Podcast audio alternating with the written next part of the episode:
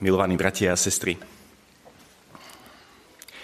Uvedomil som si v ostatných dňoch, viac ako inokedy, že každý z nás si vo svojom živote nesie akýsi pomyselný batôštek, alebo možno povedať batoh skutočností, vecí, ktoré vytvárajú jeho život.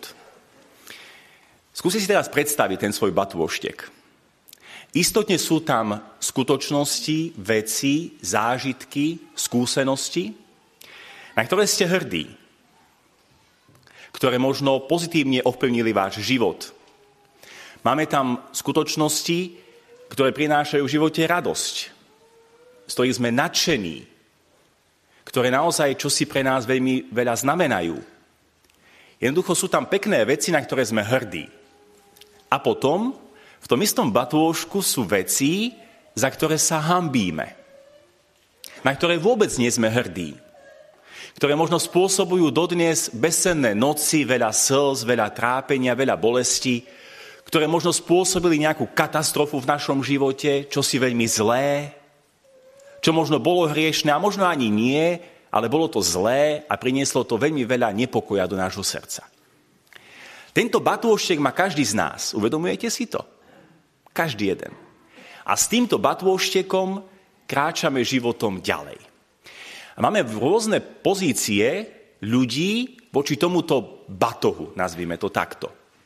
Niekto si ho nevšíma, pretože je taký z neho sklamaný z toho svojho života, že sa naučí, ako to hovoria psychológia, vytesniť tieto veci nabok a snaží sa aj životom len tak, bez toho, aby si uvedomoval, čo všetko už má za sebou.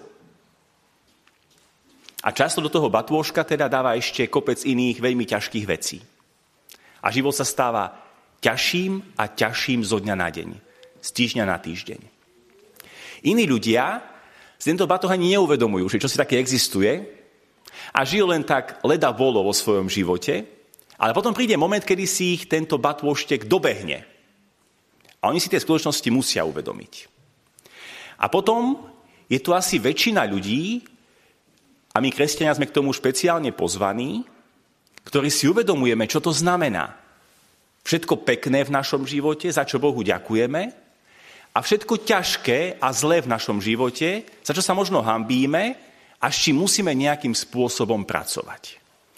Hovorím to preto, lebo evanelium dnešnej nedele, také typické pre túto pôstnu nedelu, o Samaritánke a stretnutí s Ježišom Kristom pri studni, nás pozýva uvedomiť si, že aj tá Samaritánka mala akýsi batôštek svojho života. A ten príbeh, ktorý sme v tom dlhšom evaníliu počúvali, je fascinujúci. A veľmi poučný pre každého jedného z nás.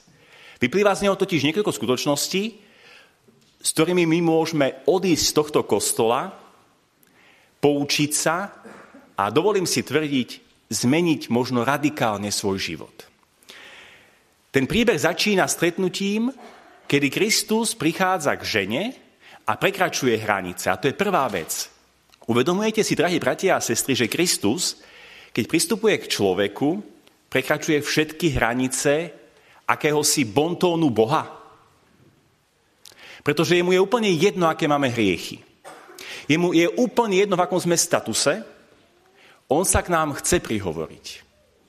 Prichádza do srdca bez ohľadu na náboženské okolnosti, na to, či sme v kostole alebo nie sme v kostole, dokonca ani na to nedbá, či veríme v Neho alebo neveríme.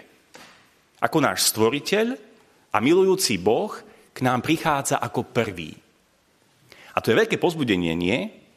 Hlavne keď si uvedomíme, že my si tak často nedokážeme k Bohu nájsť cestu. Alebo, ak sme ju niekedy mali, nedokážeme ju obnoviť. A Boh prichádza k nám. Prekračuje všetky hranice, ako som už povedal, tzv. Božieho bontónu. A keď k nám prichádza, začína dialog, ktorý nás môže zmeniť. Lebo keď to zosumarizujem, zosyntetizujem, chcem dnes odovzdať jedno vázácne posolstvo o tom, o čom dnešné evanelium je. A totiž, že Boh nás pozýva k dvom skutočnostiam. K viere, z ktorej pramení živá voda, z ktorej sa dá naozaj radosne žiť celý život ale ktorej musí predchádzať pravda. Na to často zabúdame. Možno ste zachytili, dvakrát v tomto evaníliu bolo povedané. Budete sa Bohu kláňať v duchu a v pravde. A my často tú pravdu dávame takých vznešených teologických kategórií, ale ono to vlastne znamená žiť v pravde. Lebo keď ste si všimli, Kristus tej Samaritánke ukazuje tri dôležité pravdy. A k týmto pravdám Boh dnes, dovolím si tvrdiť v túto nedelu, pozýva každého jedného z nás. Skúsme si spýtovať svedomie, či takto pravdivo žijeme, alebo nie. Prvá pravda, ktorú jej Kristus ukazuje, je pravda o Bohu a človeku. Ukazuje jej, že bez Boha to nedáš. Že aj keď si mnoho ľudí v histórii ľudstva myslí, že bez Boha to zvládne, skúsenosť nás učí, že nie. A teda pravdou, ktorú nám Kristus dnes dáva ako základnú je, uvedomiť si, že Boha v živote potrebujem. Na novo. Že je na mieste ho znovu do života pozvať. Tak ako to urobila aj ona. Keď si uvedomila, čakajúc Mesiáša, že ho vlastne už má pri sebe, a že ho musí prijať do života, aby sa čosi zmenilo. Druhá pravda, ktorú Kristus ukazuje a ku ktorej nás pozýva, je pravda o situáciách. My totiž, drahí bratia a sestry, či to priznáme alebo nie, často žijeme v klamstvách. Nielen v klamstvách v jazyku, ale v klamstvách, že ináč nemáme skutočnosti. A Kristus ukazuje tej žene, aká je pravda o tom, čo sa práve deje. Že nie ona dáva vodu jemu, ale pravdou je, že on dáva vodu jej, živú vodu viery. A tak nás Boh pozýva, aby sme žili v pravde v situáciách, ktoré žijeme. Vo vzťahoch, v cirkvi, v spoločnosti, v masmediálnej komunikácii, v robote, v rodinách, všade. To je druhá pravda, ktorá je základom našej viery. A tretia pravda tá najbolestivejšia, do ktorej sa nám nikdy nechce ísť, je pravda o nás samých. Všimli ste si, ako si Kristus, ako Boh, dovolil rýpnuť do jej svedomia? Správne si povedal, to nie je tvoj muž. A vtedy táto pravda je síce bolestivá, ale len vtedy tá žena, keď sa pozrela pravdivo a uznala pravdu, bola schopná posunúť sa ďalej. A teda aj my sme pozvaní, drahí bratia a sestry, pozrieť sa pravdivo do svojho svedomia, alebo použijúc slovník dnešnej kázne, pravdivo na batôštek nášho života.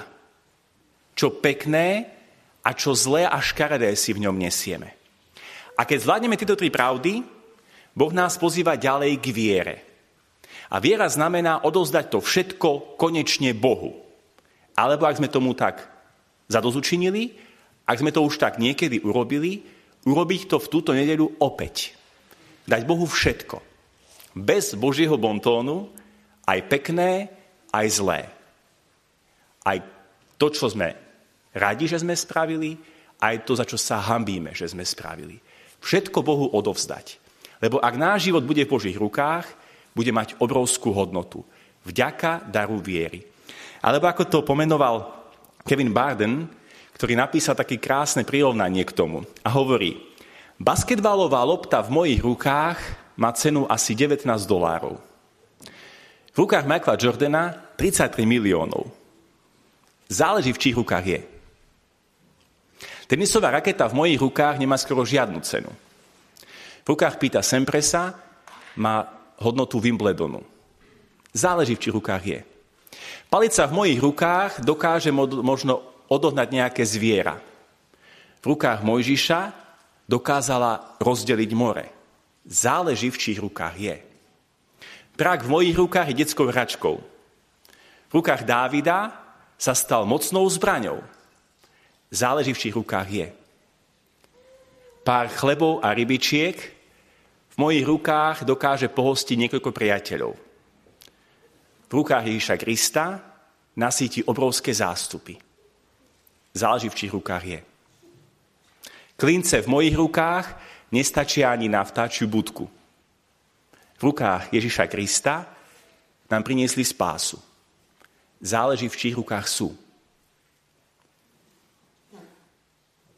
Akú má hodnotu, drahí bratia a sestry, náš život v našich rukách? Keď sa snažíme presvedčiť sami seba, že to dáme, že to zvládneme. Môžem byť úprimný ja voči sebe? Veľkú nie. Ale v Božích rukách má život každého jedného z nás obrovskú hodnotu. A Boh nám pomôže zvládnuť všetko. V radosti to pekné a s úspechom zmeniť to, čo je naozaj ťažké. Záleží totiž, v čích rukách je náš život. Takže, bratia a sestry, nesieme si batôštek svojho života ďalej. Čo vy na to? Ale skúsme prijať pravdu o vzťahu s Bohom, pravdu o konkrétnych situáciách a naučiť sa žiť v pravde a pravdu aj o situáciách, ktoré sme nezvládli. Iba tak nás Boh môže pustiť k sebe, iba tak sa k nemu dostaneme čo najbližšie a on zmení náš život. Lebo pamätajte, záleží veľmi od toho, v čích rukách je náš život.